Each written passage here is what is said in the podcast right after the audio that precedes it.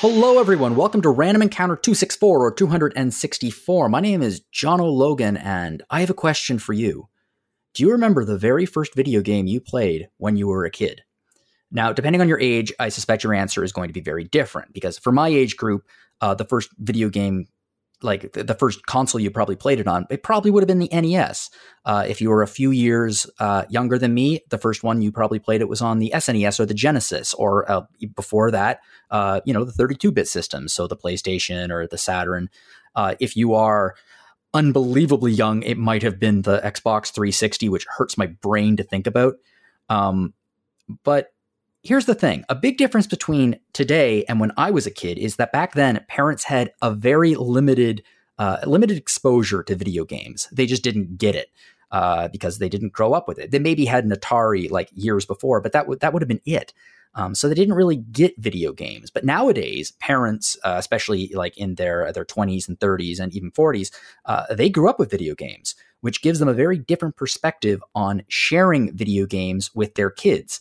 Uh, and, you know, it can be very difficult to know how to introduce your kids to video games. Very similar to like what what what what are the first novels you introduce them to? What are the first movies you introduce them to, or television series?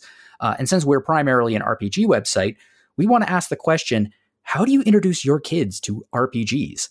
And uh, today we have a whole lot of parents here to help us answer that question. So first up, making his first appearance on the podcast is Jimmy Turner. Hi, thanks for having me. Also making her first appearance on the podcast is Monica Iliff. Hello, and thank you for having me. Absolutely delighted. And uh, making their, God, I don't know, 20th appearance on the podcast, Wes Iliff. Hi, everybody. Yeah, you're back. You lucky people. Lucky people. Uh, us lucky people on the podcast and those lucky people out there listening. Um, FYI, just so you know, you have, in case you're making a diagram tracing all of the relationships at RPG Fan, uh, Wes and Monica are partners. So they are, uh, they both have, they have kids together. Um, Jimmy, you have kids. Uh, I do not have any kids, so I'm going to be depending on you three to be the adult supervision here today. Um, and uh, just because I don't have any kids or any parenting experience, uh, can uh, can you briefly summarize in one sentence or less what it's like to be a parent? Whew, that is a tall task. Um, one sentence or less to describe. I could do one word and say it's chaos. Most chaos. Of the time. Okay, I was going to so go with exhausting. Yeah, but chaos in the best sense of the word. Chaos and exhausting. So that sounds a lot like Strangers of Paradise. We're not going to kill this chaos, however. this chaos gets to stick around. This chaos. You, you, you, the hope is to tire the chaos out, so it's it's ready for bed that exactly. night. Exactly. That's that's the end goal of every day. This is like a farming simulation. You you just got to hit that goal at the end of every day. You got to burn through the energy. Um, okay, so what uh, cued this episode idea was a feature that Jamie wrote a few weeks ago for the site. It's called A Parent's List of the Best Introductory RPGs for Kids. Uh, the link will be in the description if you want to check that out. Um, and well, it's it's sort of exactly what it says on the tin. It's a it's a list of RPGs that are uh, perfectly tailored for certain age groups that you want. If you want to introduce your kids to RPGs, these are great games to do it with.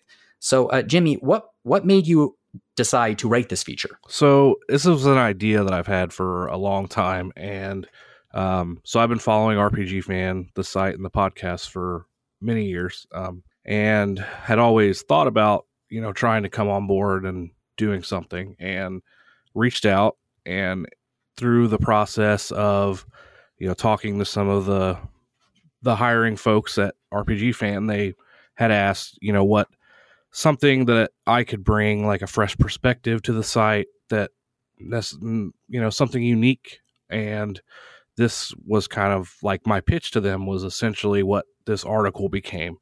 Um, i feel that these kind of articles especially for rpgs are not um, necessarily plentiful um, out there. Um, and i know that i'm always looking for um, ways to you know find good information to introduce my kids to RPGs and so you know I just thought this would be a good resource for other parents because you know if I'm looking then surely there are other people out there looking for the similar things. I uh, not to give you too deep a, a peek behind the curtain, but I will tell you that yeah, your your particular selling point when you mentioned uh, when you mentioned this article and this idea that was something that a lot of us went ooh because it's a really good idea. Uh, I think a lot of gaming journal- journalism is focused on, uh, I'd say people people in their twenties, maybe early twenties, people who are you know gamers, like the traditional idea of when you picture a gamer, that's what you picture. But the reality is, gamers now aren't just 20 year olds, they're of all ages and they have kids.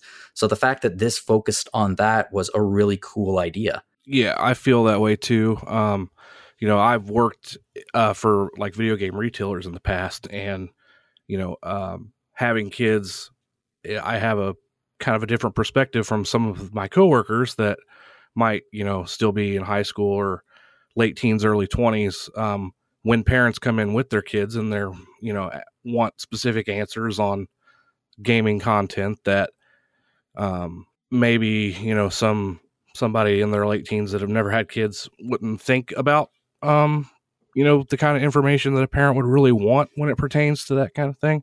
Mm. I can definitely say for myself when I was first looking for like what video game should I introduce my kids to first and you look online and you will either find screen time is evil don't let your kids sit in front of a TV or this teen game will make all your children violent. There was never mm. any like proper here's what this game is like for a child and I mean, would they like it? Is it easy? Which is, I was so excited when I saw this feature come up. I can definitely relate. You do run into a lot of that. It's fascinating to me because I mean, if you kids media is there's I mean, God, it's it's its own industry, and I'm not just talking about Disney here. Like you know, kids kids cartoon shows, kids television shows, kids books, kids like there's a lot of uh, all media has like a little subsection for children, but video games don't tend to have that, or if they do, it's like specifically tailored for very very little kids to like teach them how to spell or something like that. And that, that i don't think that's what we're talking about here. Right. No this is more um so this is from my own experience much of this. Um i full disclosure i have four kids. I have four daughters and they range in age from 14 down to 6 now. Um so my wife and i obviously uh, grew up with games our whole life um, that was kind of the first time we met was playing Mario Party at a party, an actual Mario Party party. Um, so that's kind of a cool story that we can always share.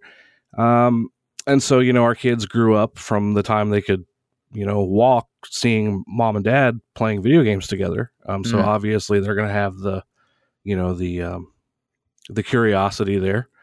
And so I never, I never pushed them away um, from their interest in video games. Um, certainly, you know, you can get into the screen time limitation discussion, but that's a whole nother thing that we don't need to get into right now.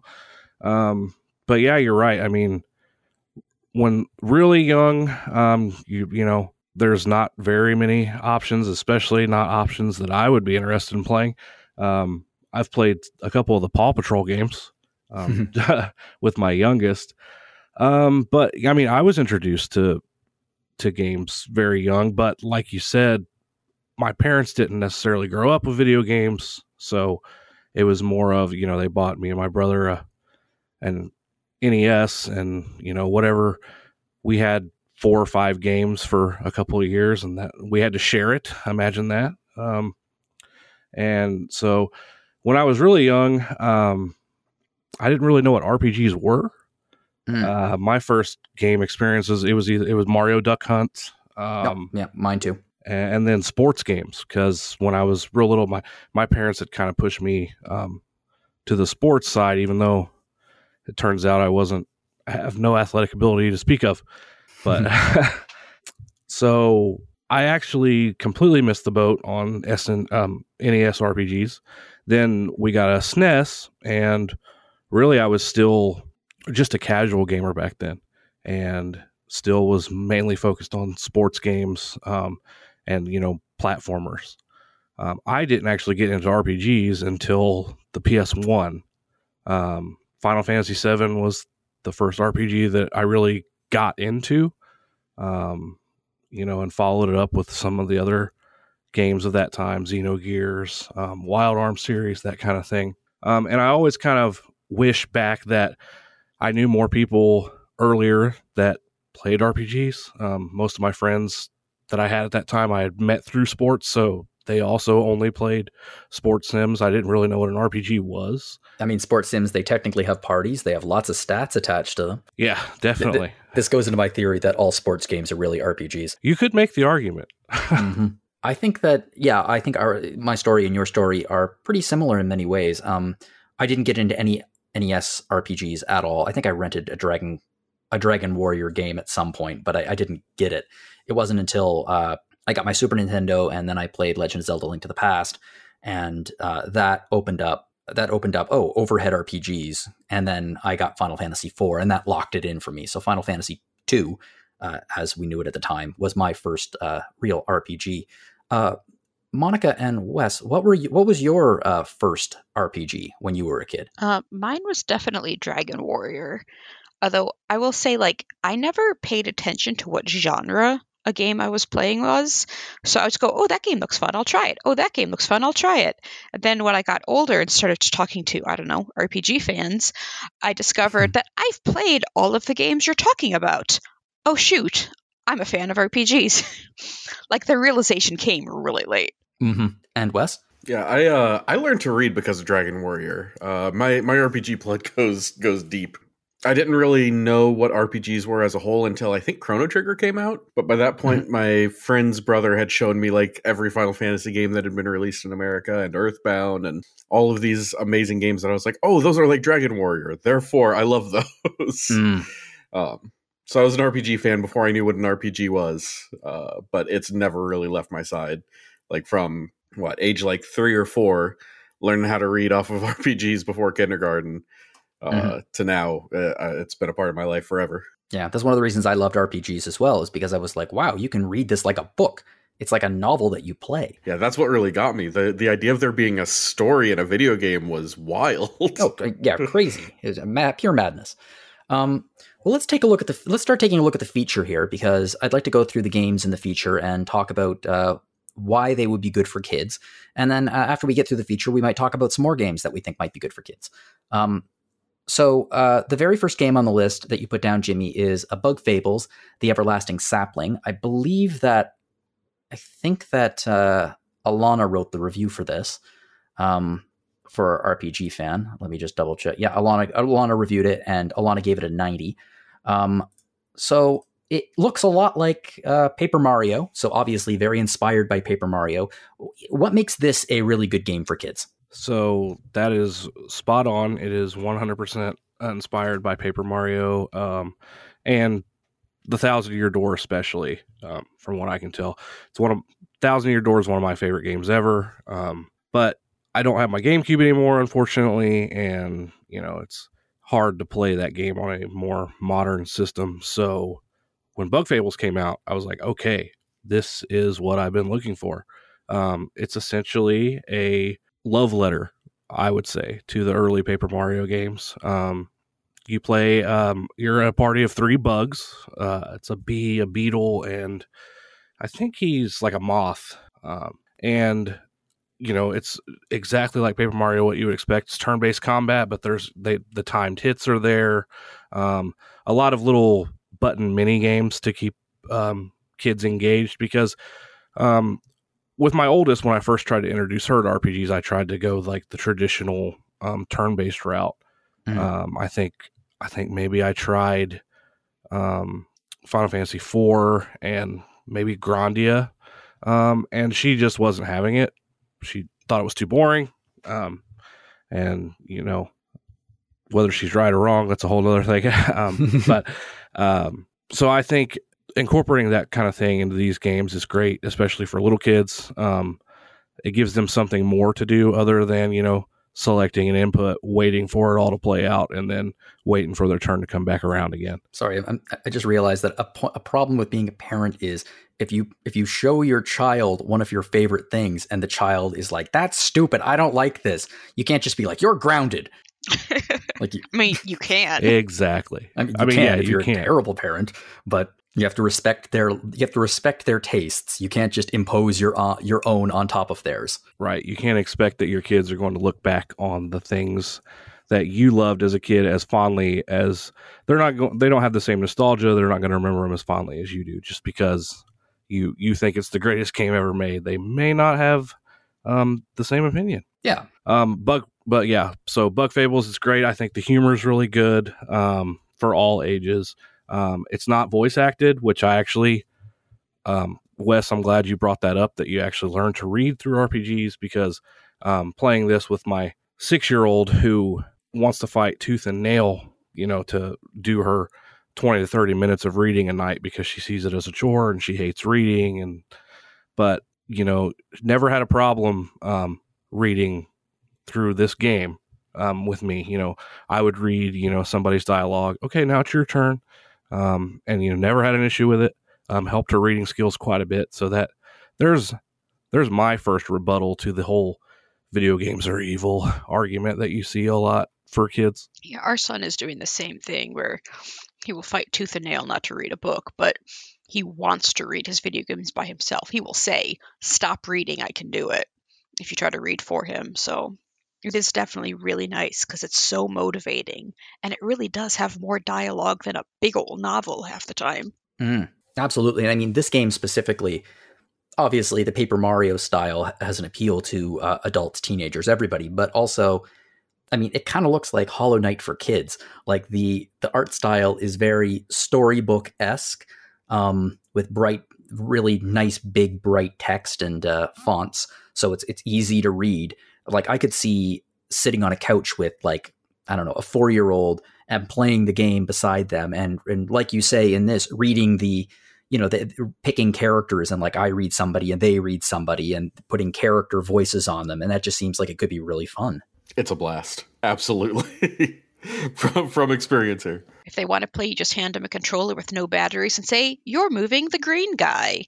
And they believe it and will sit there happily for ages. Yeah, there are different tactics for different ages for sure. and it also allows you to you know create your own head canon for all these characters voices like um, the uh, the bee uh, in this game um, will forever sound exactly like ringo starr to me because that is how i voiced uh, the character from beginning to end Not gonna unhear that. it, it's a good choice. It's a very good choice. So yeah, I can totally see Bug Fables being uh, in that mix. Uh, Wes, Monica, have either of you played Bug Fables or your kids, or I guess Paper Mario? Uh, they've played Paper Mario. But, I mean, just looking at this, this is the type of game that I would have just jumped on as a kid for being bright and colorful and adorable. Our youngest, um, our son, absolutely loves Mario with like an enormous passion. So Paper Mario: The Origami King kind of fit a lot of this, even though it's a little bit lighter on some of the RPG elements. Um, it's similar in a lot of ways. It still is is very much part of the Paper Mario series, and I mean that helped him motivate to to read a little bit more often. I think of all the games that he's played, that's probably the one that most got him interested in. Okay, I want to read this by myself. You all be quiet. yeah, that's nice. And I think, I think, like just looking at this, I think it's a great way to open this feature, especially um, because it is. It, it looks like it's it's for all ages. Simply put, it's a for all ages kind of uh, for all ages kind of looking game. Um, continuing onward in the feature, the next game that you have listed is Kingdom Hearts, and it doesn't take a rocket scientist to figure out why kids might like Kingdom Hearts, especially if they are Disney fanatics. Um, for those of you who have never played video games, I don't know why you're listening to this podcast, but Kingdom Hearts is a Disney slash Final Fantasy crossover series uh, that has multiple characters from uh, the Final Fantasy games. Has that you travel between various worlds in various Disney universes. So in one, you like in the picture here, you see Hercules. Uh, in another, you might visit uh, the Toy Story, the world of Toy Story. There's Peter Pan, uh, and you play as an original character. And in your party are RPG archetype versions of Donald Duck and Goofy, uh, which is great because those are you know Donald. I'm, Donald Duck has always been my favorite character. I love Donald Duck, um, and Goofy's awesome too. So you know if you have if your kids have any exposure to Disney, this is probably a real good game for them to play to introduce them to uh, RPGs. Oh yeah, my my kids were sold on the game when I ha- put it in their hands and said, "Hey, look at this cover." that was all Mhm. it took. Ooh, what's that? It's got all my favorite Disney characters in it. Uh, I don't even need to know anything else. Let's just try this. But you know, I grew up. I love the game too. Um, I'm a huge Disney fan myself. Um, Goofy movie. Anybody else? Huge. Go- Greatest movie ever made. oh heck yeah! Uh, did everyone else? Did anyone else have the uh, the soundtrack of Goofy movie? oh, absolutely. I have Spotify, so I do know. Uh, the Goofy movie soundtrack is. This isn't even making. This isn't putting down the Goofy movie, but the soundtrack is so much better than you would expect the soundtrack for Goofy movie to be. Just the songs "Eye to Eye" and uh, "Stand Out" are ridiculously awesome. Um, yeah. So in, in in your in the feature, uh, you talk about uh, you talk about uh, you know if your kids have any familiarity with Disney at all, uh, they're going to be sold the first time they see it. Um, and I mean, this it strikes me that this also might be a half decent uh, gateway into Final Fantasy at a later stage, since they're going they're going to recognize Cloud, for example. Right, right. They're going to you know um, who's this character, and then that leads to another discussion. Well, that's not a Disney character. That who's Aerith? Like, oh, let me tell you about Aerith. Most beautiful thing to hear a kid ask. this is the this is the reason I became a parent was to hear my kid ask me who is Aerith. Um, yeah, so the game. I mean, and also I think another reason why this game might be, and you mentioned it again in your your uh, in the, the the copy here, is that uh, unlike a lot of other games, it's not turn based; it's action based. So if your kids aren't quite, I guess, strategically minded yet, and are you know, and they, they don't have the patience yet to go through menus and figure make a plan and figure out, okay, I, this person attacks, this person cures. Uh, this is much more well button mashy for them. Right, absolutely. I I mean, I acknowledge that turn based isn't for everyone. Um, I mean, I I love it, but uh, it took my wife a lot longer, for instance, to understand why I liked turn based games. She was more of the uh, the action RPG side, so um, it's definitely not everybody's favorite thing. And you know, the game also has difficulty settings, which is something that I always look for in any of these games because um, you know you don't want to introduce your kid to something that's just going to end up causing them frustration. Okay, I have an interesting question then. I agree with you in theory, like absolutely, you don't want to give your kid something that will cause them frustration and cause them to put down the controller and not want to play it anymore. But that didn't happen with us playing NES games. Because have you played an NES game lately? I can barely play one right now, let alone when I was like five years old. Like trying to play a Mega Man game as a six year old? Holy crap, now that is a challenge. Oh yeah, the biggest mind-blowing video game moment I think I ever had was playing Mario, like Super Mario, for hours and hours and hours and hours, and finally beating it, then realizing that was just the first stage. Mm. Because yeah, as a small child, you will just sit there and play the same thing over and over and over, and usually be pretty content. Yeah, I think that's kind of the magic of being a kid is you will play that first stage forever and not get bored of it. Um, repetitiveness does not bother you at, at a certain age, so um, I've seen the first part of games like Kingdom Hearts quite a lot, in fact. I, I, don't want to, I'm not putting words in any of your mouths because obviously I'm not a parent, but it sounds like that's the nice thing about being a kid. You're an idiot. You're a little idiot. You're a little idiot who doesn't know any better and doesn't know anything. And because of that, you're just like blissfully going through life going la di da di da, playing World 1 1 of Super Mario. I mean, I wouldn't put it that way to CPS, but you're not wrong. well, I think it's more their they don't need very complex entertainment. Our son was playing uh, Paper Mario like yesterday and would not leave Toad Town. Was just sitting there throwing confetti and breaking things to get more confetti and talking. And it was there for like half an hour. It's like, you've already done everything. Go to the next place. No, I'm having a great time. Yeah, he needed one little place to explore with characters he loved and was totally happy for that to be the whole game. I remember when I was a kid, uh, my parents, I had so much energy. I had asthma, so I couldn't run, but I still had too much energy. So my parents determined that the best way to fix this was to buy me a little trampoline. So I would just get on the trampoline and I would jump nonstop. And I remember very strongly that I had a copy of it's the Flashbeagle Charlie Brown, and I would just listen to the opening song and then rewind it back and listen to the opening song again nonstop for like hours, jumping up and down, dancing on my trampoline. I must have driven my poor parents insane. Oh, yeah. If you like reading the same book and listening to the same song 20 times in a row, parenting is definitely for you. Well, talking about the same thing over and over again, uh, Pokemon. So, uh, cold as ice. That's going to piss off a lot of people. Um, rude. Fair. Very rude but rude.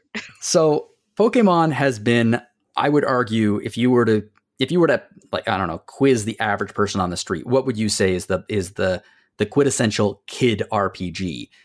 I think they might say Pokemon, and specifically whatever Pokemon is uh, off the time. So when I was, I mean, I was a teenager when they came out, or a young teenager when they came out. So uh, Red Blue for me. But like these things, Pokemon when it first came out was an absolute sensation. It was like nothing else. Um, and it was honestly, when you really boil it down, it was just a turn based RPG on the Game Boy of all things. But it absolutely had this remarkable impact on the entirety of pop culture, including in cartoons, but also just in kids playing video games. Um, so you you addressed that right off the top, Jimmy. You said, let's be honest, your kids know about Pokemon. They may already have a Pokemon game.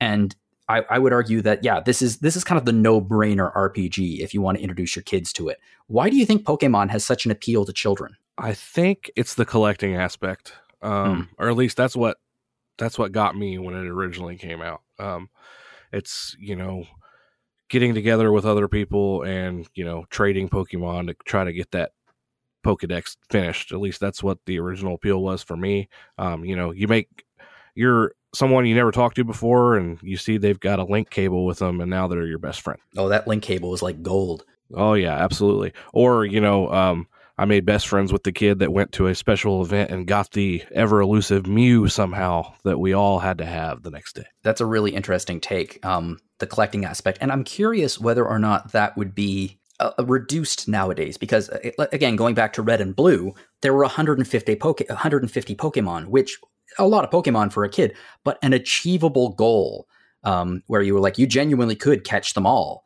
But nowadays, there are literally thousands of Pokemon, um, which is a slightly more imposing number to catch. But, and yet, the game itself hasn't really changed. I mean, yeah, they look a lot better now, and the gameplay is a little bit more complex. But the the central goal of all Pokemon game is Pokemon Pokemon Pokemon games is how got to catch them all. I'm really glad you mentioned that. Um, and that's why in the feature that I went with Brilliant Diamond and Shining Pearl as opposed to um, some of the more recent ones, um, mm.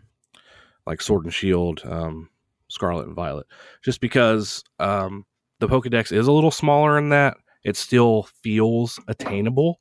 Um, it's still more than the 150, but I think I myself personally is why I kind of got out of Pokemon for a while is because that Pokedex became so inflated and it no longer felt like an obtainable goal to me anymore. And as a completionist, um, with OCD in in gaming, it mm-hmm. just it became too much for me. I'm like, if I if I can't if if I can't complete this Pokedex, then then I don't even want to try. Yeah, when gotta catch them all stops being a, a, a battle cry and starts becoming like a lament oh, gotta catch them all. that that's probably the point where the game stops being fun. I, I my dream still is, is, for them to just make an, an updated version of Red and Blue. Um, mm. That to me, those are still the best. I think 150 was just like the perfect amount. Um, of course, that's you know I'm looking at. I might be blinded by nostalgia there um, because I was really into the anime and I just have really fond memories of playing those games with my brother Mm. I think you're onto something though, because the Let's Go games were definitely the big hit, biggest hits with our kids. Um, that was definitely a motivator, in our oldest learning to to, to read a little bit better. Um, and I think a lot of it is that it's very finite. You you you know when you've caught them all.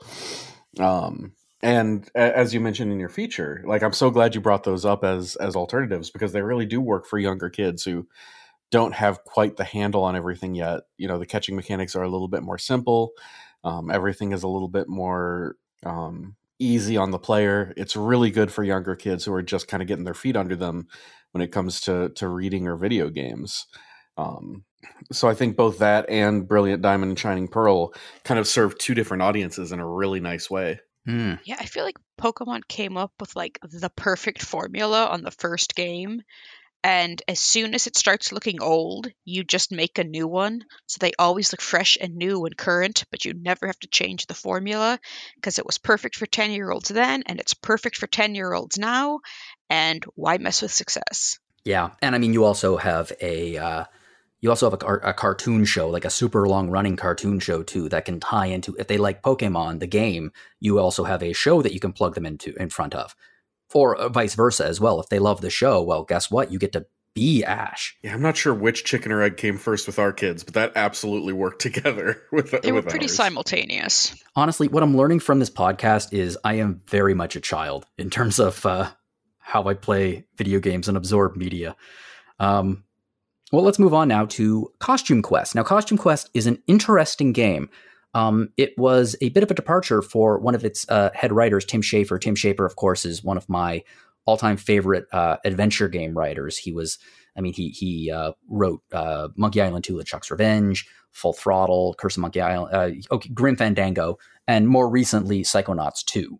Um, so really, really well known for his adventure games. But there was a period where when he uh, when he first started early on when he started Double Fine, uh, they had Psychonauts, they had Brutal Legends, and then I guess he wanted to try something a little bit different. So he made this uh, RPG called Costume Quest, and uh, it is kind of exactly what it sounds. It's a very simple RPG that involves costumes. So it kind of boils down that idea of RPG uh, stats and costumes and, and equipment and things like that to a very accessible level for kids. Exactly. Um, I think that's really how why it resonate resonated with my kids is, you know, again going back to that collecting and getting to dress up your characters in unique outfits that allow them to do different things. They just love that aspect of it. Yeah, I think the one thing that really appeals to kids is getting to see your costume turn into a real thing. So, like, you could turn into a robot or a knight, but also you could be just sitting there like a carrot or something. And that's hilarious. And that is the type of humor like kids get it and they laugh and they love it.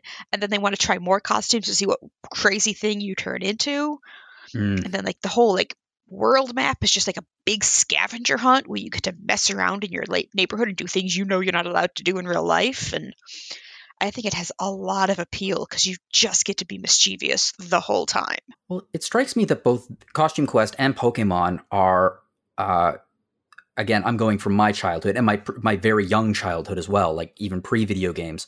Um, the concepts of uh, getting dressed up with like a trunk you find in the basement with your parents' clothes, or having a collection of stuffed toys. It's like those things, but mapped into the digital world. Yeah, that's a good point, actually. Um, I think why this game um, resonates not just with kids, but with parents too, if you play it together, is because um, it really does do a great job of capturing, you know, what it feels like to be a kid again. Uh, That childhood nostalgic feeling that is really hard, I think, to get right. yeah for you it's nostalgia for them that's next halloween plans Exactly, exactly. it's interesting. Again, that goes back to uh, introducing our kids to the things that we love and we feel nostalgic about. It's again not a parent, but I feel like I feel like our nostalgia is in many ways the foundation of their uh, pulp culture literacy. yeah that extends way beyond video games too Oh, every certainly, single yeah. movie out there is a reboot or something of things we liked or a remake of things we liked or a live action version of the cartoons that we liked you know the list goes on Yeah, exactly. Um, and the question at that point becomes, as a parent, how heavy do you lean into that nostalgia? And uh, like, if you have a choice, what if you have a choice, what do you show them? Do you show them the 1996 Lion King, or do you show them the 2020 Lion King? I like in my mind, it's not a question. You show them the you show them the 1996 version, but you know, it's uh it's an interesting question. just understanding that they're going to be nostalgic for totally different stuff than what we were nostalgic for Mm, is like a really weird thing. Like whenever I hear somebody say, "My first console was a PS3," and I just die inside. It's I like, know. but you never had to play the same level for 12 hours straight before finishing it. Your games were so easy and well put together, and the controls worked. hmm That's a fascinating point, uh, which actually I would like to talk about in a little bit. But I'd like to get through. The, I want to get through the rest of this list first, but then I'd like to dive into that idea uh, a little bit. Um, well, continuing on my mapping the real world onto video games. Uh, for me, the big thing when I was a kid, my favorite toy, and to be completely honest, still my favorite toy uh, in the real world is Lego um, building. So, on, in its most basic level, giving a kid a box full of blocks and tell them to go build. And there we have many games that do that nowadays, including Minecraft. But if you're an RPG fan, uh, one of the best games to do that with is Dragon Quest Builders. Um, have any of your like obviously Jimmy yours have, but uh, Wes and Monica have either of your kids given uh, builders or I guess a game like Minecraft a shot? They're playing Minecraft right now. Oh, well, that as we speak. I've actually this article inspired me to get the kids. Uh, I want to get them to try Dragon Quest Builders because I think that they could get into it. And Dragon Quest is my favorite series of all time, so uh, Mm. I can't express how excited I was to see Jimmy put this on on this list. Yeah, it's again, you're introducing kids to your nostalgia. Yeah, but while still kind of targeting what they like, what what the modern kid is into. Yeah, and I mean, obviously, Minecraft is very much build your own fun kind of game, but as I understand it, unless you're playing one of the spin offs, it doesn't exactly have what you would call a narrative, whereas Dragon Quest Builders has a simplistic one, but it does have a story. Yeah, it gives you some guidance as to what you're supposed to do next, which is kind of nice. What were your, how do your kids react to this, Jimmy? Um, well, they love it. Um, they they did already play. They had already played Minecraft um, prior to this, um, but I I personally couldn't get into Minecraft uh, because of what you just mentioned with the lack of direction. Um, if I have lack of direction um, in a game, I'm just at a complete loss, and I'm not going to stick with it. I it, maybe it's a me problem, um, but I feel like the Dragon Quest Builders takes that Minecraft formula, um, throws some RPG elements into it, and gives um, you that story that, yeah, you can wander off and kind of do whatever you want for a while, but you always know you've got that carrot dangling out there that you can come back to and get you back on track and move the Mhm. narrative forward. I was gonna say I'm the same way where like I can't do open world sandbox. I need direction. So like on my own, I can't play even a second of Minecraft because it's just so boring. The second my kids are there saying, "Let's do this, let's go there, let's build this," it's like I'm on it. You gave me direction, let's do it. so it's really nice that like their enthusiasm can overcome my apathy and get me into something they like. Yeah, I totally believe that. I I, I understand that 100% because I feel the same way. Um, and I feel like that's something that a lot of open world sandbox games lack. And when you put that on top of it, just that little bit of direction, I don't need a lot. I just need you to be like, here's a here's a minor goal, just to get me started. And then uh, this game seems like it uh, builds on that. Also, as I understand it, it's also a an alternate reality sequel to uh, the original Dragon Quest. Yeah, that part's delightful. Yeah. if you choose the wrong option in uh in the original Dragon Quest, here's what happens. Yeah, which is kind of cool. It's, that's a that's a neat twist for fans of the series. And also, Dragon Quest has something else that I imagine appeals to kids in the same way that Pokemon does, which is uh, very identifiable, adorable monsters in each game. Like slimes and things like that, obviously, are adorable. It would not be, be like I can totally imagine a kid having like their favorite stuffed toy being a stuffed slime. They're the most lovable monster designs. Yeah, but our son has decided that slimes look like poops. So whenever he sees one, he starts shouting, "It's a poop!" And that kind of takes some of the fun out of it. Oh, that's that's pretty funny, especially. Uh, that's the reason they probably never put in a brown slime in uh, Right. Dragon Quest games. Smart move. Smart move, very smart move. Um, well, let's move on to the last game on this list, which is Mario plus Rabbids Sparks of Hope. So uh, again, I'm going to keep going back with my real world mapped onto the video game world. This is kind of like playing with uh, uh, green army men or soldiers or that kind of thing. Um, it's essentially a kid-friendly version of XCOM, um, starring Mario and these adorable, ridiculous creatures, Rabbids, which I w- imagine have tremendous appeal to children. Yeah, our kids started watching the Rabbids TV show after playing this game, which I don't know makes me a bit negative about the game. I don't. XCOM for kids is such a powerful phrase that I can't get over how fantastic that is. That's a great elevator pitch. it's a confusing elevator pitch, but seeing it in action, I get it. XCOM for kids. Of all the games I would think would apply to a family friendly aesthetic. hmm And this is again, it's a it's a bright, colorful, uh, soft edges kind of uh, graphic style, which again, I imagine would appeal to small children. Um, what was your what, what were your kids' reactions to this, Jimmy? so they're just big Mario fans, Nintendo fans in general, and I'm not sure. I think we just got the game because we tend to get every game with Mario in the title, um, Mhm. without really knowing um, what the gameplay was like. Um, it was actually my second oldest uh, that got really into it first, um, and then I kind of jumped on board watching her play it. Um, but yeah, it XCOM for Kids is not completely an inaccurate description for this game.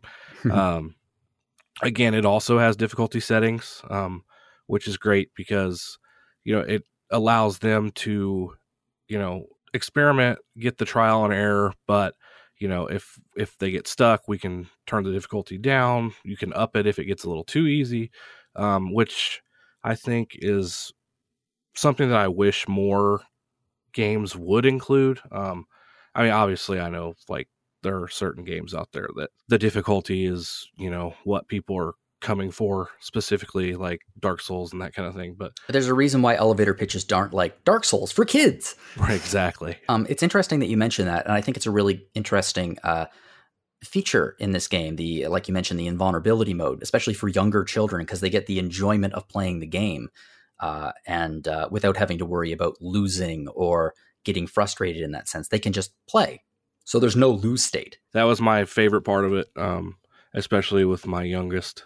Um, just having that option to where you're right, you're just playing. There's no fear of failure. An interesting thing that I have, I believe, is that maybe mistakenly, and maybe it's because I was a Nintendo kid growing up, but Nintendo has always struck me as the much more kid friendly the most kid friendly console. And I don't just mean that in terms of its presentation or its characters or games, even. I also mean in the way they appeal to different age groups. Because if you're playing a, especially a recent Mario game, for example, let's let's say you're playing uh, Odyssey or one of the Galaxy games.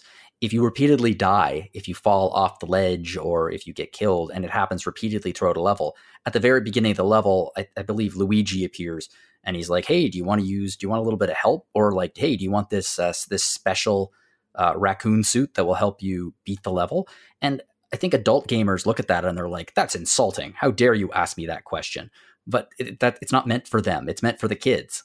And in that way, I think Nintendo appeals to a younger demographic in a way that is very organic and very friendly, which I imagine that parents appreciate. Please don't say that's not meant for adults because I use those features an awful lot.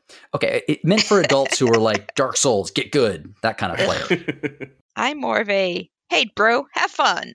I mean, I think the Dark Souls would be improved immensely if at the beginning of a level that you keep dying at, if they gave you a golden raccoon suit.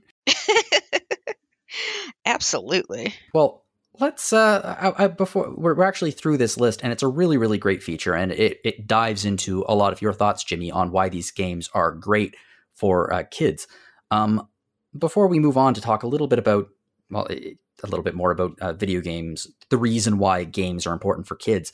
Uh, Monica and Wes, what games would you have on your own personal list? Like, what games have you uh, given your kids that they they love and that you love in return? I've got to give a shout out to Mario and Luigi. Um, mm. As soon as it became available on Switch, um, my son absolutely fell in love with it.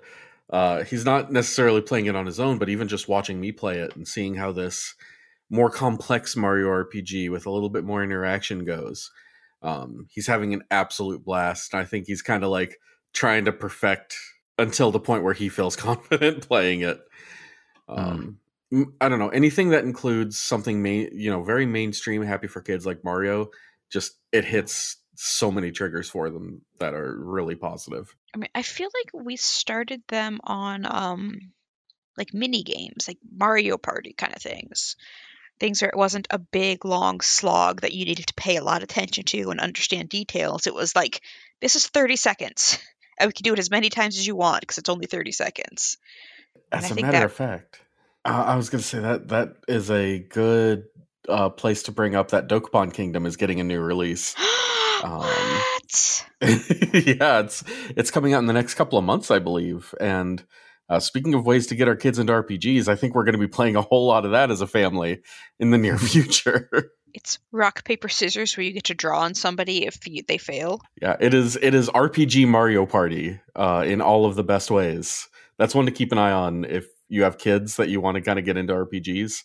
Mm-hmm. Um, it's it's an absolute blast no matter your age and you can be very childish about what you do when you duel someone and win because yeah you can like take their items or you can do something that will give you an advantage or you can just draw on their face and make them look ridiculous that sounds like fun And what you said about mini mini games, uh, Monica, so you, you know games that have lot, lots of mini games. What I'm hearing is that then logically, Yakuza would be the perfect game for children. Oh, absolutely. Obviously, yeah. Yeah.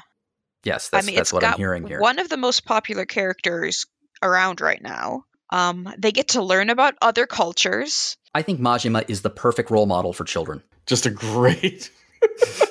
I mean, it's got claw games, which they love. Oh yeah. Uh, I've actually had my kids help me with the claw games in Yakuza while making very sure they can't see the rest of the game. Hey, anything you could do to get your kids to participate is something. Mm-hmm. Well, I was thinking for me, um, again, I don't have kids, um, but I, I, I have thought about this. Like, what what kind of games would I uh, give my kids to play? And I think that I would be tempted, not just for nostalgia reasons, to get them to play older video games. Um, and not just because they're they're what I grew up with, but also there's been a lot of talk about video game literacy, and we talked early on in this in this uh, episode about how uh, you know this is these are some of the first generations of parents to actually have grown up with video game literacy. They they know video games, they understand the language of how to play them. Uh, they're not threatening in that way. Like I think video games could be really threatening to uh, certain demographics before us. Um, I feel like some older video games from the maybe not the NES era because NES is impossibly difficult, but from Super Nintendo and from the PlayStation era, they do tend to have some more simplistic gameplay and stories uh, that might be a little bit easier for younger children to absorb. And I don't think that necessarily the somewhat dated graphics would be quite as big a, an obstacle for them. I might be wrong about that, but by getting them to play these games from previous console generations, I imagine that it can help them learn the language of video games. Kind of like the equivalent of reading a, a kid's book before you read a three uh, like a 500 page novel. Um, it will teach them the the history of video games without them actually being taught it if that makes sense. Does that sound at all logical or am i uh, would i just be a terrible parent? Um, keeping in mind that i just suggested making your kids play yakuza so well, half the time, if the graphics on the game are not as current as the cartoons they can watch, they'll just choose to watch cartoons. It's got to hmm. be something that appeals to their modern sensibility. And after they say, hey, that was fun, do you have any more? That's when you can start breaking out the like, this one's a bit older, but. But I think starting them on pixel art, they're just going to go, what is this? I don't even know what that picture is. I mean, I'm just speaking from my experience with my kids, obviously yeah some kids are gonna play whatever you give them and be happy. But like I said, if, if it's not as good as a cartoon, just watch a cartoon. Hmm. I think Jimmy included two of the best examples to get kids playing older video games um, Mario RPG, because those kids are going to learn to like Mario real quick, regardless. That's Mhm. just kind of a fact of life with with having kids. Um, the other one is Earthbound. I think really appeals to kids, even in the modern day, but it does require, like Monica said, some of that like, okay, we need to eh, like EQ in to the idea of RPGs with more modern games. But after we get you there, something like Earthbound that's very childlike in its morality and, and has all that bright, colorful ridiculousness, where at some point you might just fight a sentient pile of puke, uh, kids will find that hilarious. Um, honestly, that is still hilarious to kids today. Um, I think that's a really good.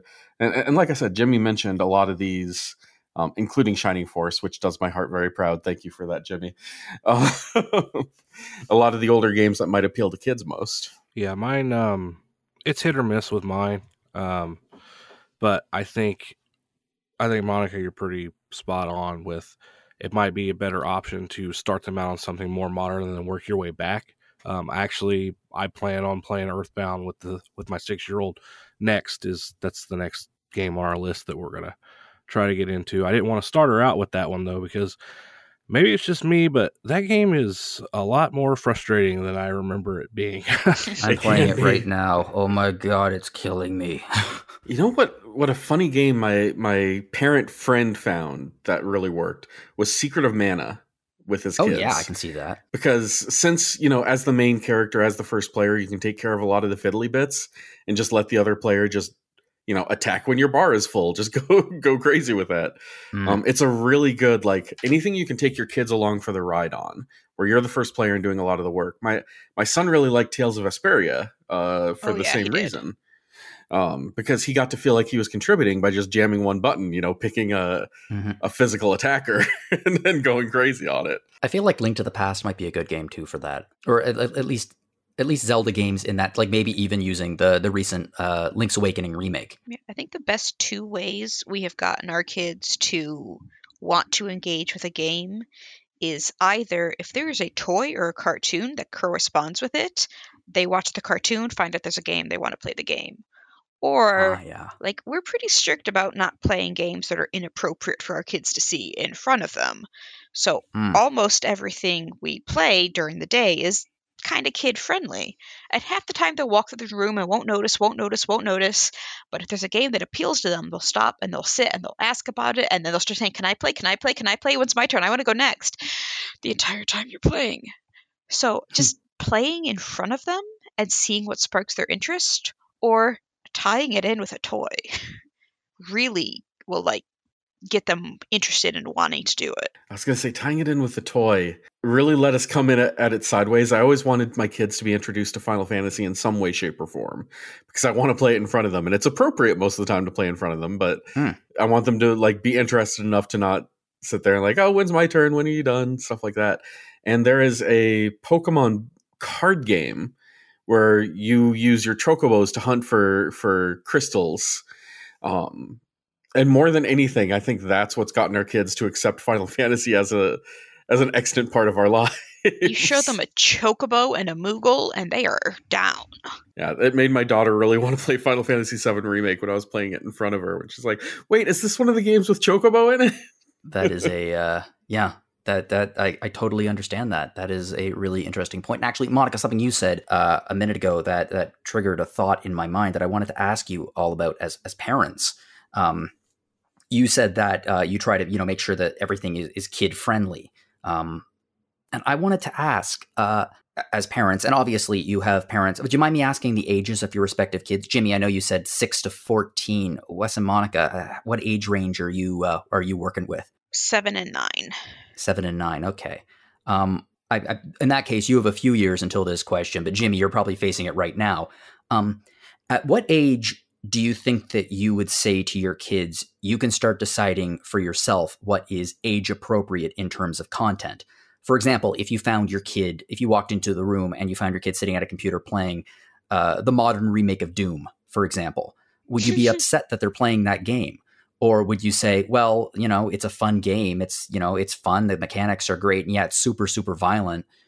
It, it, but, and I think they're maybe old enough to do it. Like, at, at what age can you decide for yourself what's age appropriate? I guess is my question. Well, let me give you an actual example that happened to me when I walked in on our oldest about a year ago, go playing Doki Doki Literature Club. Oh, cripes. Woo! Okay, I, I don't think Doki Doki Literature Club is appropriate for an adult, let alone for a young teenager.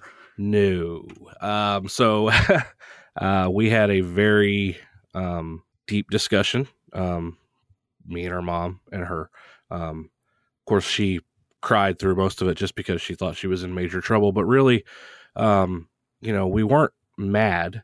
It's just we want them the way the way I've raised my kids is I want them to have open communication with us because that's something I didn't necessarily have with my parents. Um, you know, um, didn't have the best communication. Everything was kind of you just keep to yourself and stay out of the way type deal. Um, and I don't want that for my kids.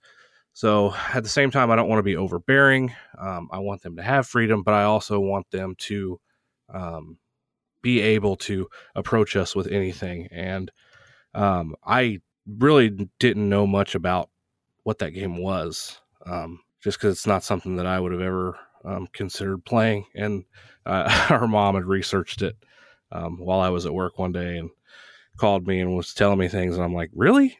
Are you are you are you sure this is in a video game?" Like, yeah, yeah. So, yeah. um, Doki Doki Literature Club is, I would argue, a work of art. It is a brilliant game and a brilliant subversion of many of the tropes that the game isn't parodying but is, is paying homage to. That being said, the content in it, uh, including uh, uh, content warning for like suicide, self harm, uh, existential dread. Um, see, when I was I was posing the idea of violence, essentially. Um, but I think that the way you turned it, and really these are these are I would not be okay with my teenager playing uh, Doki Doki Literature Club, at least not without having a talk about it first. Right, and that's essentially what it was. You know, um, we had no idea how much she had already played of it. Um, I guess she had got it from a friend um, at school, and they had been kind of playing it, sharing a Switch, and playing it that way. Um, so I didn't know how much she had already been exposed to, but I, we just wanted to have like you know these really serious, sometimes very uncomfortable conversations um, about those very topics. Um, you know, mental health, um, suicide, self harm, all that stuff. I really think it's just it's really important um, to let your kids know that if they're ever having um, any kind of thoughts like that, to that they that you, it's okay to share them with you. Mm-hmm. Um, mm-hmm. You know, because if they're not comfortable sharing um, with you as their parent, then that's when the issues arise. Um, mm. So basically, hard rule uh, after that um, that you know if you're interested in playing a game, just come to us before, um, and we can talk about it um, and decide you know whether we're comfortable with you playing that game um, or not. Um, the last game I vetoed, uh, my my second oldest actually really wants to play Omori, and I am uh, not. I'm not. I'm not. I don't think I'm ready for her to play that game yet. So mm-hmm. just keeping the communication open is, I think, the most important thing. I absolutely agree. Our kids are very good at like they don't know what games are good for them, but they certainly know things they don't like and feel comfortable telling us. So, like, I know if a game has gunshots on it, that sound upsets them. We don't play games shooting. If games have people like screaming in distress, that upsets them. And they'll come tell us, I don't like that sound or I don't like that image. And then we turn off the game and don't play that around them anymore. But they're having kids who are comfortable being able to come and tell you, like, this happened and I didn't like it, or I don't like where that's going or I don't know why, but I'm just upset because this is on.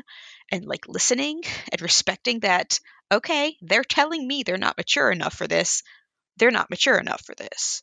Mm. So it kind of goes both ways is your kids knowing what they're able to play and also knowing what they are not comfortable with and being able to communicate clearly and comfortably that something doesn't make them feel right. I think that is such an interesting point, and I think that the conversation that we're currently having is in very, very different from the one that let's just call it the the video game panic, the content panic back in the '90s.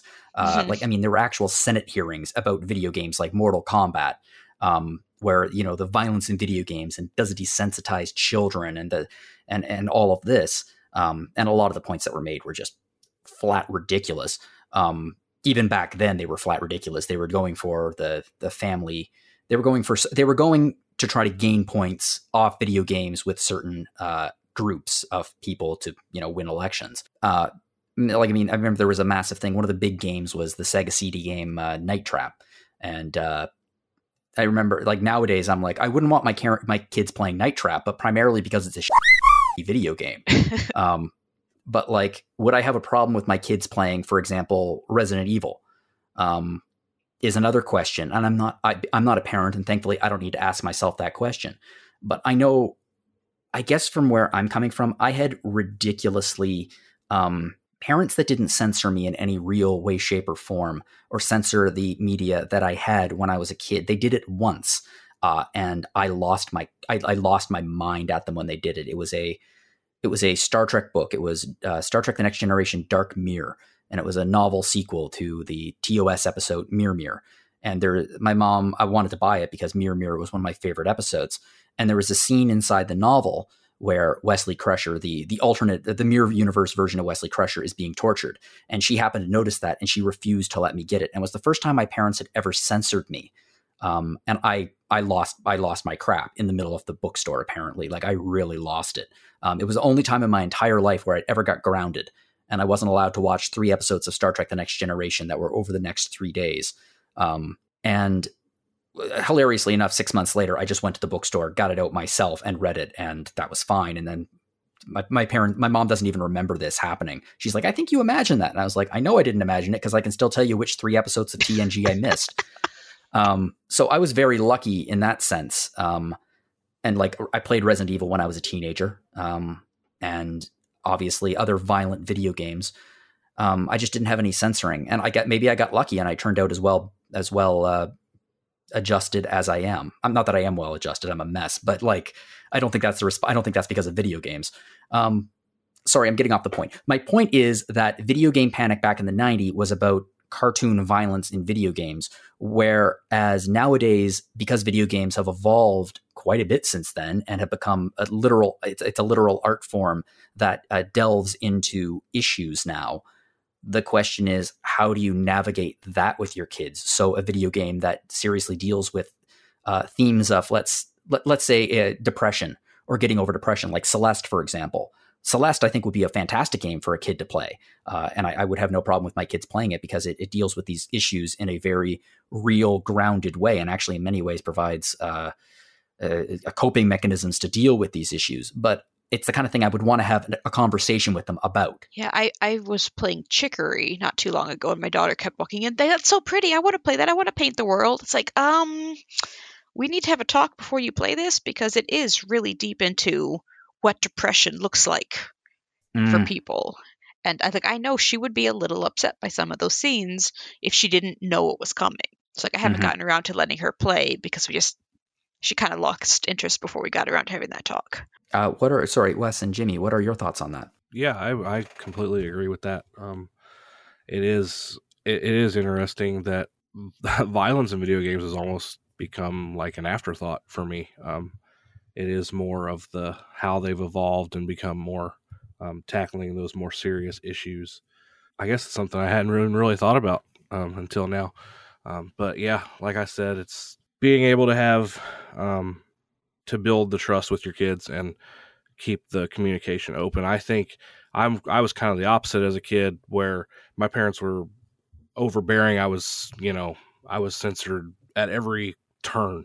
Um, whereas my wife had almost sound very similar to yours, where um, you know her parents didn't really censor um, anything, and I think that's kind of like how we developed, you know, working together um, into like a balance, which is what we want for our kids. You know, um, mm-hmm. I don't want to censor everything. I don't want to, you know, be the authoritarian, but at the same time, I want to be able to have serious conversations with them um, and them to be comfortable with no matter what happens, um, being able to tell us about it. I think, especially at young ages, the media that we consume can have a pretty significant effect on us developmentally.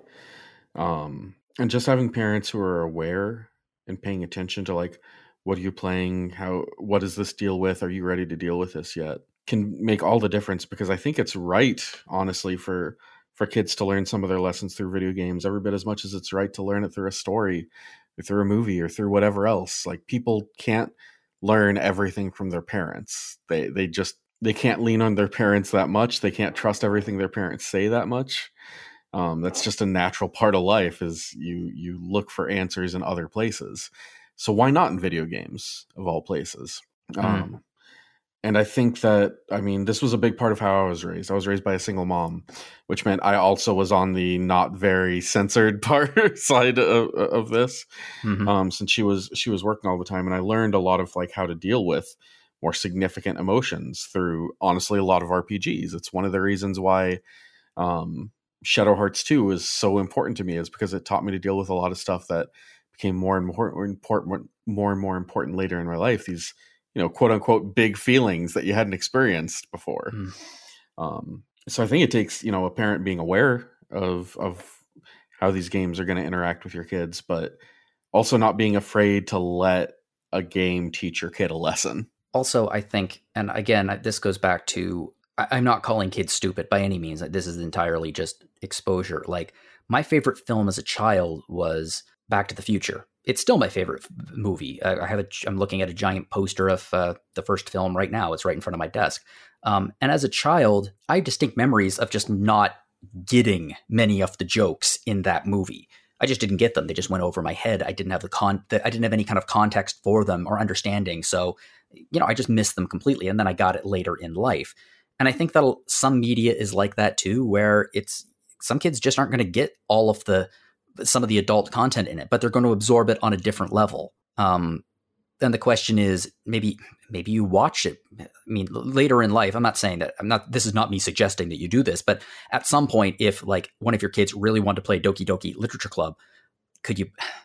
I don't know if I I don't know if I feel comfortable playing a game like that with them.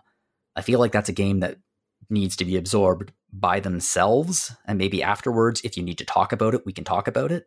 Like again, I don't, I'm not a parent, so I don't have any context for that at all. So I I, I I don't know how I would handle that, and I I don't envy any of your positions in the sense that the responsibility you have as parents is quite remarkable, and yes, is a joy, but is also a burden in many ways to try to figure out how to protect them while at the same time giving them the freedom they need to grow. And I think video games are really unique in being able to deliver stories like that because Mm. cartoon episodes are what 28 minutes a movie is going to be three hours max. I mean, they're not going to sit through much more than 90 minutes, frankly.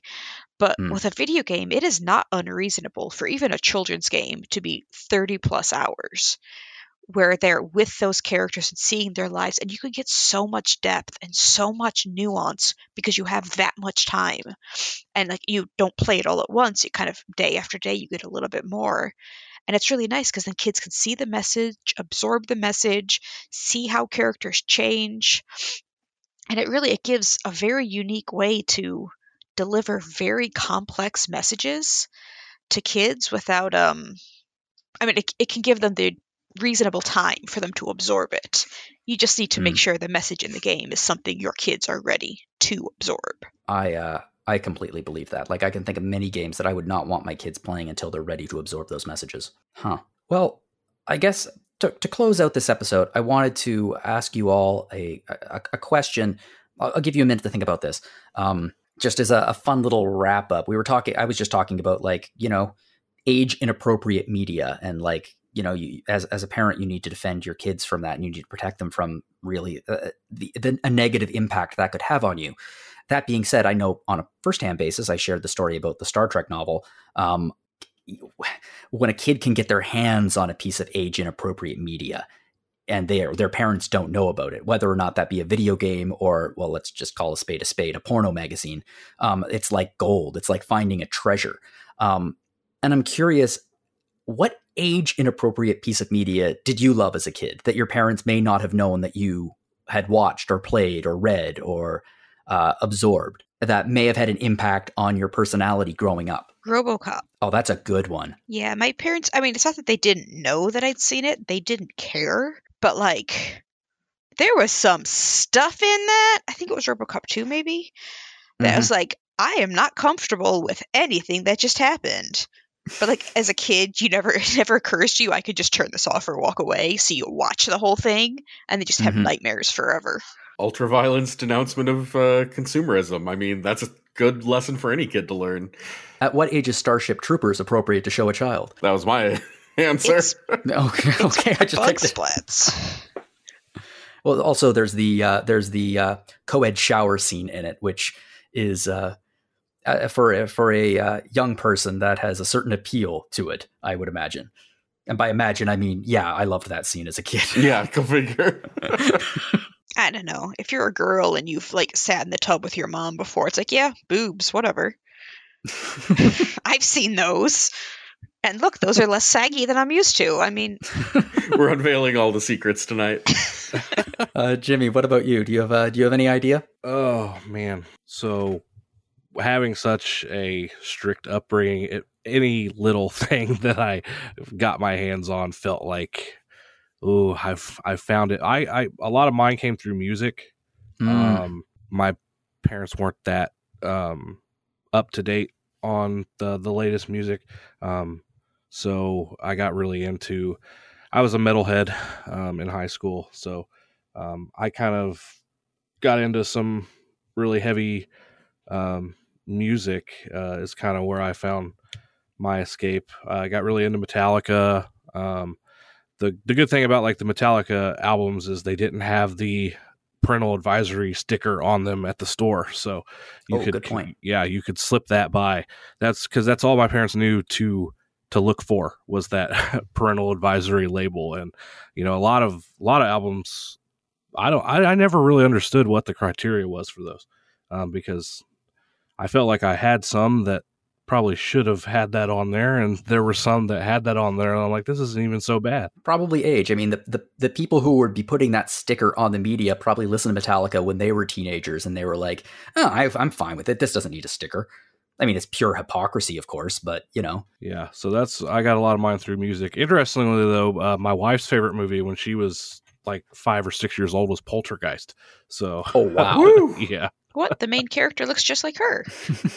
it's uh, it's fascinating. Um, I mean, again, protecting your kids, you got to you know protect them from things, and sometimes the kids are behind your back doing whatever they can to prevent you from protecting them. And there's a certain level of healthiness in that, I think, as long as it doesn't go too far in the other direction. Well, you know, sometimes those little goobers are just going to give themselves nightmares and go, maybe I shouldn't watch the thing mommy said not to watch. Mm. I mean, it's a self correcting problem if they go too far. Making mistakes is an important part of growing up, honestly. it, they really are. They absolutely are. Well, I want to, you know what was not a mistake having the three of you on this podcast uh, because I was absolutely fascinated by this conversation and the conversation that will continue to go on, presumably for decades as video games continue to evolve as an art form. Uh, what is appropriate for children? What? How do you want to introduce your kids to uh, to video games and to role playing games? Um, I, Jamie, I agree with your central conceit for the article. Obviously, I do that RPGs uh, have a unique ability uh, to impact adults and children alike. Um, because of their their very style and the storytelling in it and the the reading. Uh, it it there's a lot here that's good for kids. I think. Um, so yeah, I'm I'm absolutely thrilled that the three of you could join me to talk about this. Uh, thank you very much for coming on and sharing your own experiences with me. Oh, anytime. Thanks for having me. It was a pleasure. Yeah. Absolute pleasure. Absolute pleasure on every level. Um, well, uh, you know, they support their kids and if you want to support us here at RPG Fan, you can do so by visiting our store. Uh, you can do so by visiting www.rpgfan.com slash shop. And we have all kinds of things in the store right now. We have our 25th anniversary merchandise coming out, which is really, really cool. Uh, if you want to check that logo out, you can visit uh, the main site, and it's up in the top left hand corner there. And you get things like uh, mugs, t shirts, clothing. If you have a baby, we have baby onesies. Um, so yeah, check that out. It's a fantastic way to support the site and all of us here. Um, if you want to support us at Random Encounter, you can do so by checking out some of our past episodes. We've had. Uh, I'm actually. I'm very. I mean, I'm. I'm very proud of all the work we've done at Random Encounter. But the last few episodes have been an awful lot of fun, especially uh, the Final Fantasy uh, spin-off episode where we talked about Theatrhythm and uh, PowerWash Simulator, uh, the DLC, the Final Fantasy DLC for that. That was a super fun episode. Um, on Retro Encounter, last week was the first part of our two parter Like a Dragon Ishin episodes, and next week is part two. So you've heard me talk about Like a Dragon Ishin on here. Uh, if you're interested in a deeper dive or you've played the game yourself and you'd like to get, uh, you know, hear the conversation that we had, which I was, yeah, it was such a great conversation. It was so wonderful talking about these games. Uh, yeah, check those episodes out for Retro Encounter. Uh, and then we have Rhythm Encounter, which is RPG Fans Music Podcast. Uh, last week was a really, really cool episode. It was an interview with the composer of the hit indie RPG Chained Echoes. Eddie Marianukroh uh, was the composer. And uh, if you've listened to the music of Chained Echoes, it's just gorgeous. It's wonderful. So uh, this episode really gives you an insight on where Eddie was coming from. Uh, I highly recommend it. And then next week, we have a very special episode of Rhythm Encounter that I don't want to spoil for you. I will I will tell you that it is not another karaoke episode because that episode nearly killed me last year. The April Fool's episode, ooh, it, it that was a hard one. That was a hard one to plan. It was a hard one to do, and it was a real hard one to edit. Um, so this one is uh, equally full of joy. Let's put it that way. It is a it is a joyous episode, and I, I am on it. I had a lot of fun doing it uh, with the panel. So yeah, check that out.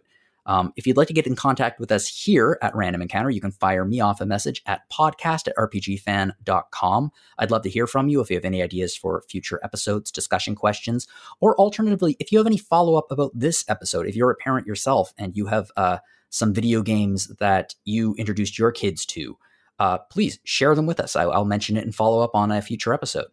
If you'd like to send me an email, you can do so at jlogan@rpgfan.com, or you can find me at Mastodon at Jono Logan at mastodon.social. Uh, I am not the only person on this podcast with an online presence. Jimmy, where can we find you online? Uh, I am on Twitter at Turner Based XP. Cool. And Monica, where can we find you online? Oh, nowhere. I'm probably literally the only person with no social media anymore. But um, my about page on RPG Fan. That's excellent. And Wes, where can we find you online? uh, if you really want to make some mistakes, you can find me at Wes Iliff on Twitter. Uh, that's about it. Well, that's uh, some people. Many people would argue that Twitter is a mistake nowadays. Uh, I I quit for a while ago, so I can't speak to that. But uh, yeah, so that's where you can find us. If you enjoyed this podcast, please share it with your friends to help us get the word out there. Uh, you can rate us on iTunes or your other podcast player of choice. You can leave us a review. If you leave us a review, I would love to read them. Uh, well, again, the three of you, thank you so much for joining me this evening. Again, absolute pleasure. And thank you for sharing uh, quite a bit of personal information uh, with me and the audience tonight, just about your experiences as parents. So that was that, that was wonderful. Thank you so much. Yeah, no problem. It was Got fun. a few security question answers out of that one. Yep. and as much as I love my kids, it's always great to actually talk to other adults. Well, you talked to two of them on here tonight, and me. Um, and I'd like to thank I'd like to thank everyone for listening to this and uh, whatever you're playing, especially if you're a kid. Have fun.